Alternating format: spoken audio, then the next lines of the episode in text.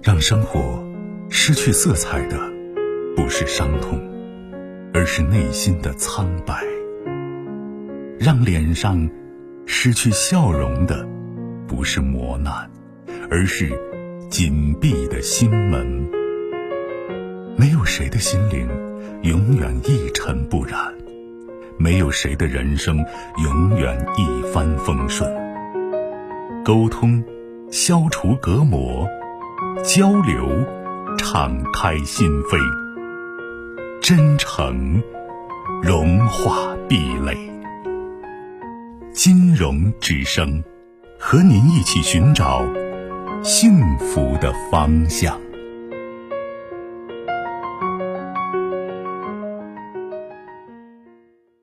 喂，你好，久等。金勇老师，你好。你好，您的电话。嗯。啊，嗯，金勇老师，过年好。不客气啊。就是我，我特别佩服你，我觉得你特别睿智。然后，谢谢。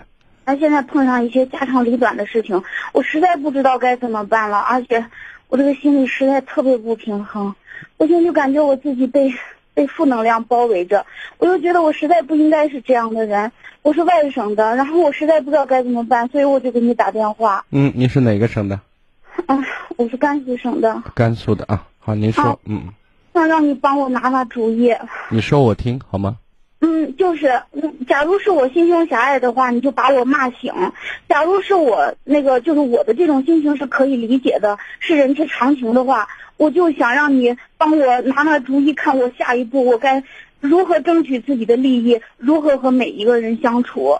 您说，嗯，嗯，就是我已经结婚二十年了，然后就是我当年结婚的时候哈，我就是因为我婆婆。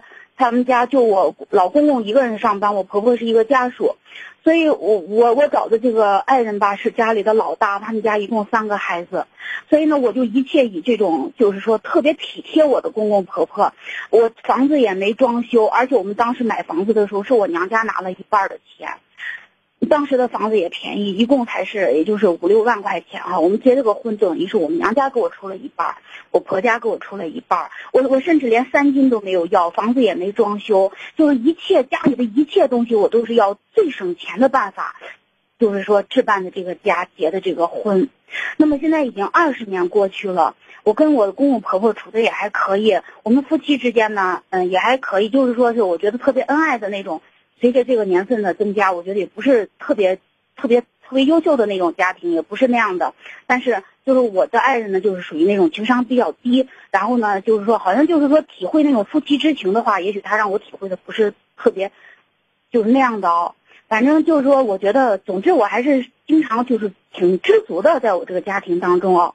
结果我呢，最近呢，我这个弟，我的小叔子呢，嗯。在几年前离婚了，然后这现在呢，过年前呢找了一个对象，找了一个对象，据说这个呃，就是这个女方家呢是很有钱，哦不是这个女方本人自己开的两家服装店，都是国内一级品牌服装店，说特别能挣钱，这我也不知道，直到过年大年三十呢，我我早早的就去我婆婆家去包饺子干啥的，结果呢，人家嗯那个就四点多钟人家就回来了，下午四点钟回来。他我们这个就现在小叔子找的这个对象呢，因为他们都是二婚，所以他带着一个小男孩，四岁的一个男孩，他们这一家三口人就进门了。进门之后呀，就当时啊，就拿出了什么给我婆婆买的红色大红色的围巾呀，还买的衣服了什么的。哦，就说妈呀，怎么怎么回事？就那嘴巴可甜了哦，你就带上这红色的围巾，你就去串门。过年你就带上这个，你就去串门，怎么怎么回事？我婆婆就乐的呀，我就系着围裙在。正在干活包饺子呢，哦，我那一刹那间我就呆呆的傻傻的，我就站在沙发跟前，我都不知道我该，我看着那一幕啊，我过年我也给我们婆婆给我给的是现金，给的是钱，然后我就看着那一幕呀，我就觉得我这我不知道我该怎么办，就我就傻呆呆的，好，过去就过去了，然后吧，接下来之后哈，哦对，就在这之前，大年二十八的时候，女方她爸爸是住院了，是什么病呢？是酒精成瘾。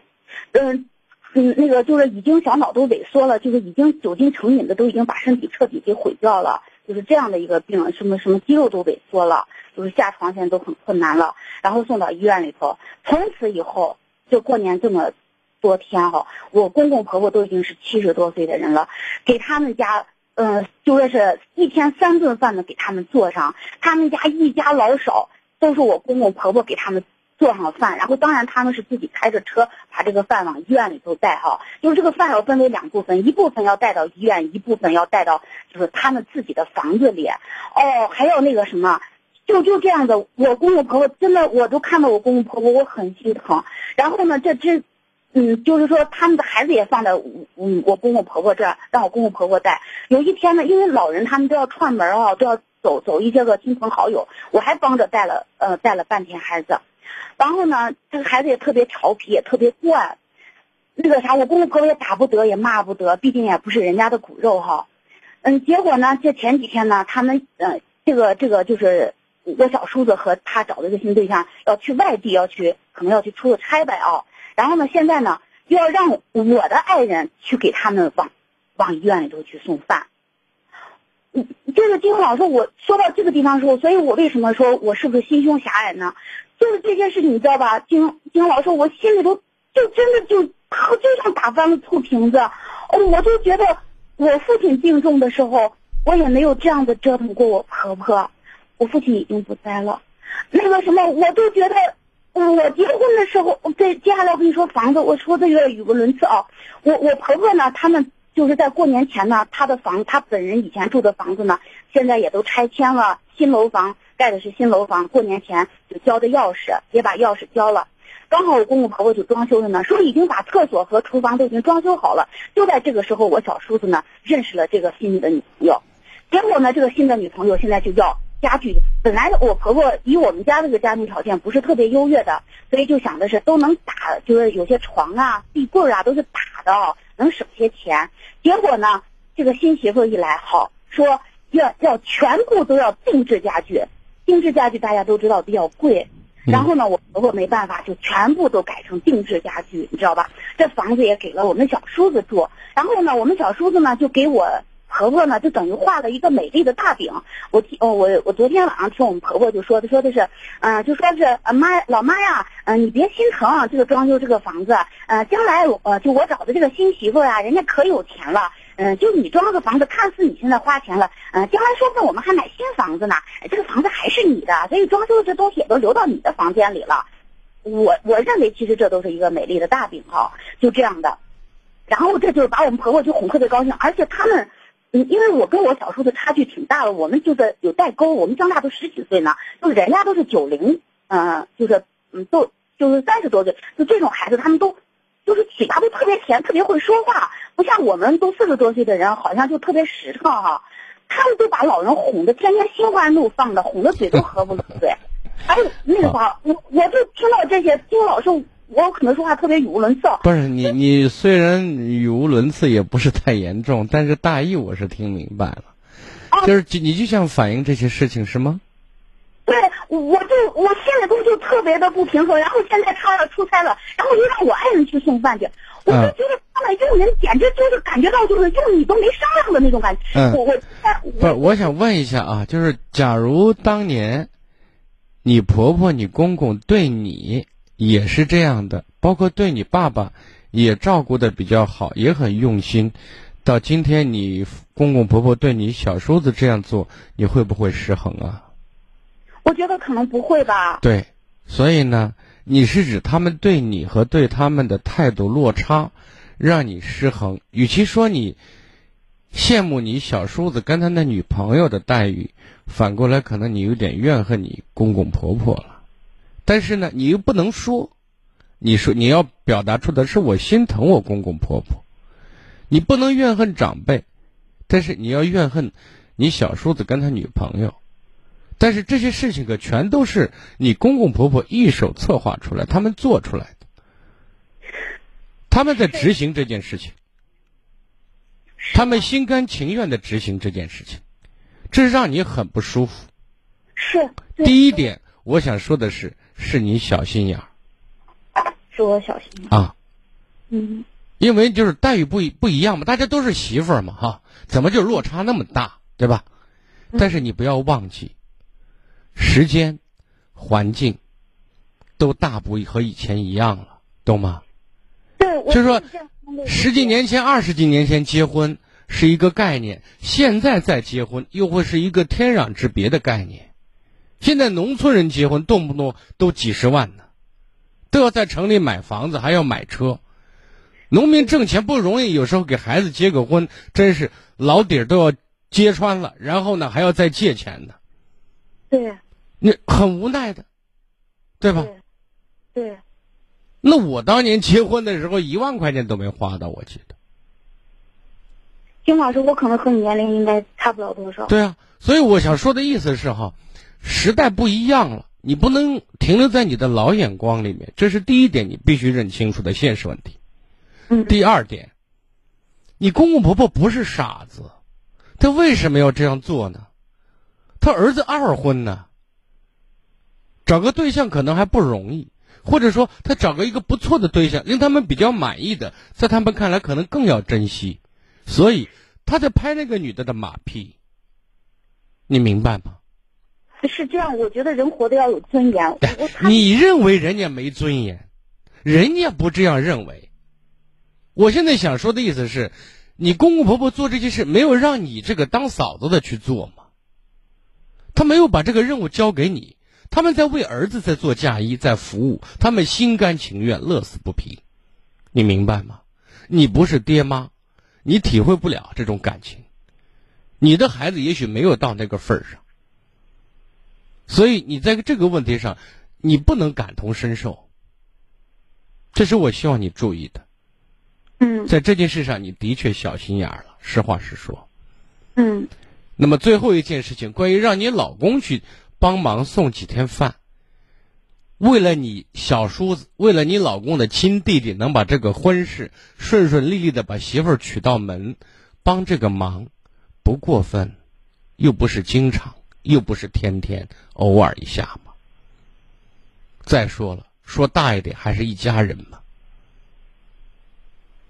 你最主要的失衡，我刚才其实已经做了假设了，你也回应了。你最最主要的失衡是，这两个女人得到的待遇不一样，让你很不舒服。但是前提是，环境不一样了，年代不一样了。嗯，是是这样的，金红老师，你看我说说到私心上，我觉得我这个的确是私心特别重。嗯。第一，私心存在上，我说这个房子是老人的房子。你看，我现在想告诉你，你老人想把这房子送给隔壁的人都可以。与我没关系。是的，你如果在这个方面失衡，就是你没有摆正位置，那不是你的。也也有人，我跟我的朋友或者是跟我的同事去说，人家就说了，那你弟、你婆婆、公公这样做，那将来你公公婆婆的养老就有。你看，说实话，人家说话，人家哪怕不养呢，那是人家的事情，人家要养的是他的事情，你要养不养是你的事情。嗯，也我今天在节目一开始说，人心存善念，天必佑之。嗯，有一句话，人在做，天在看。我们做的事对得起自己的良心，给自己有交代。就是，其实金老师，这之前啊，我也是这样想。其实你看，从大年三十那天，我我现在想说的，你前面做的这些事情，或者说你这么多年做的事情，我觉得你是一个好媳妇，对不对？但是你是个好媳妇，并不表示你没有瑕疵。比如说你心胸狭隘，比如说有些事情你不来回想，有些事情你不能因地制宜。嗯，这是你的短板，但是也不要紧。我今天给你讲了，你打电话，我跟你探讨这件事情，我希望你能够想明白。其实你你公公婆婆心目当中，我相信对于你这个儿媳妇还是肯定有加的。包括你老公对你，但你看哦，这是一点，说完了。然后第二点，我就觉得我公公婆婆现在把他们的养老的钱都用在这上面，我就觉得我公婆不给自己留一点后路。你看，我说过，他们在目前状态下有他们的想法，他们的想法也许不是很理性，但是这是情感使然。你明白吗？嗯。为人父母的，你也是为人父母的人。嗯，你孩子有时候遇到什么问题，你肯定是不顾一切的嘛。嗯，道理是一样的，好吧？最后还是一句话，那是人家老两口的事情，不是你的事情。在这事情上，你要是跳出来说三道四，你就摆不正位置。就是你的不合适、不聪明了，好吗？那我那我现在什么都不要吭声呀？当然跟你没关系，不是你的事情，你吭什么声？轮得到你吭声吗？那我不应该去暗示几句吗？你根本不用暗示，这不是这些事情都是摆在明面上的事情。你公公婆婆又不是脑子缺根筋，又不是不够用，又不是傻子。你认为的不对，并不见得人家认为的不对，对不对？我说完了，希望你可以理解，好吗？嗯，再就是，我觉得我在这一家哈，就是现在这个新媳妇啊，她根本就，我觉得哪怕他要做出特别尊重，就是对这个哥嫂子尊这样的话，我觉得我心里可能也会好受一好些，哈。人家如果不尊重你，在这个问题上，你可以可做可不做的，你可以不做，对不对？这是你的权利。但是你没有权利要求你公公婆婆照着你的意思来，好吗？那你的意思，我连我连这种暗示，连这种就是说的这种气话都不用找往外说。是的，你有想说的话，关起门在厕所里说，或者到黄河滩里去说，都可以。我实在太委屈，然后我今早晨就跟我家老呃跟我跟我爱人我就开好，如果你跟你老公的感情很好，你可以把这怨气在他跟前叨叨叨叨，可以，但是仅限于你们两口子之间，还在你老公能够理解你老公爱你，懂得呵护你的前提下，否则的反过来影响你们夫妻关系，因为你手伸的长了，你要管不属于你管的事情，听懂了？可是我的善良能感化人吗？你想感化谁呀、我想感化我公公婆婆，感化我。你公公婆婆，你做好你的本分就 OK，你去对你公公婆婆善良尽孝就对了。你同事过来要通过你的善良来要挟、要控制你公公婆婆按你的意思来，那你就是不对了。明白？明白了。好嘞，再见吧啊。更多精彩内容，请继续关注微信公众号“金融之声”。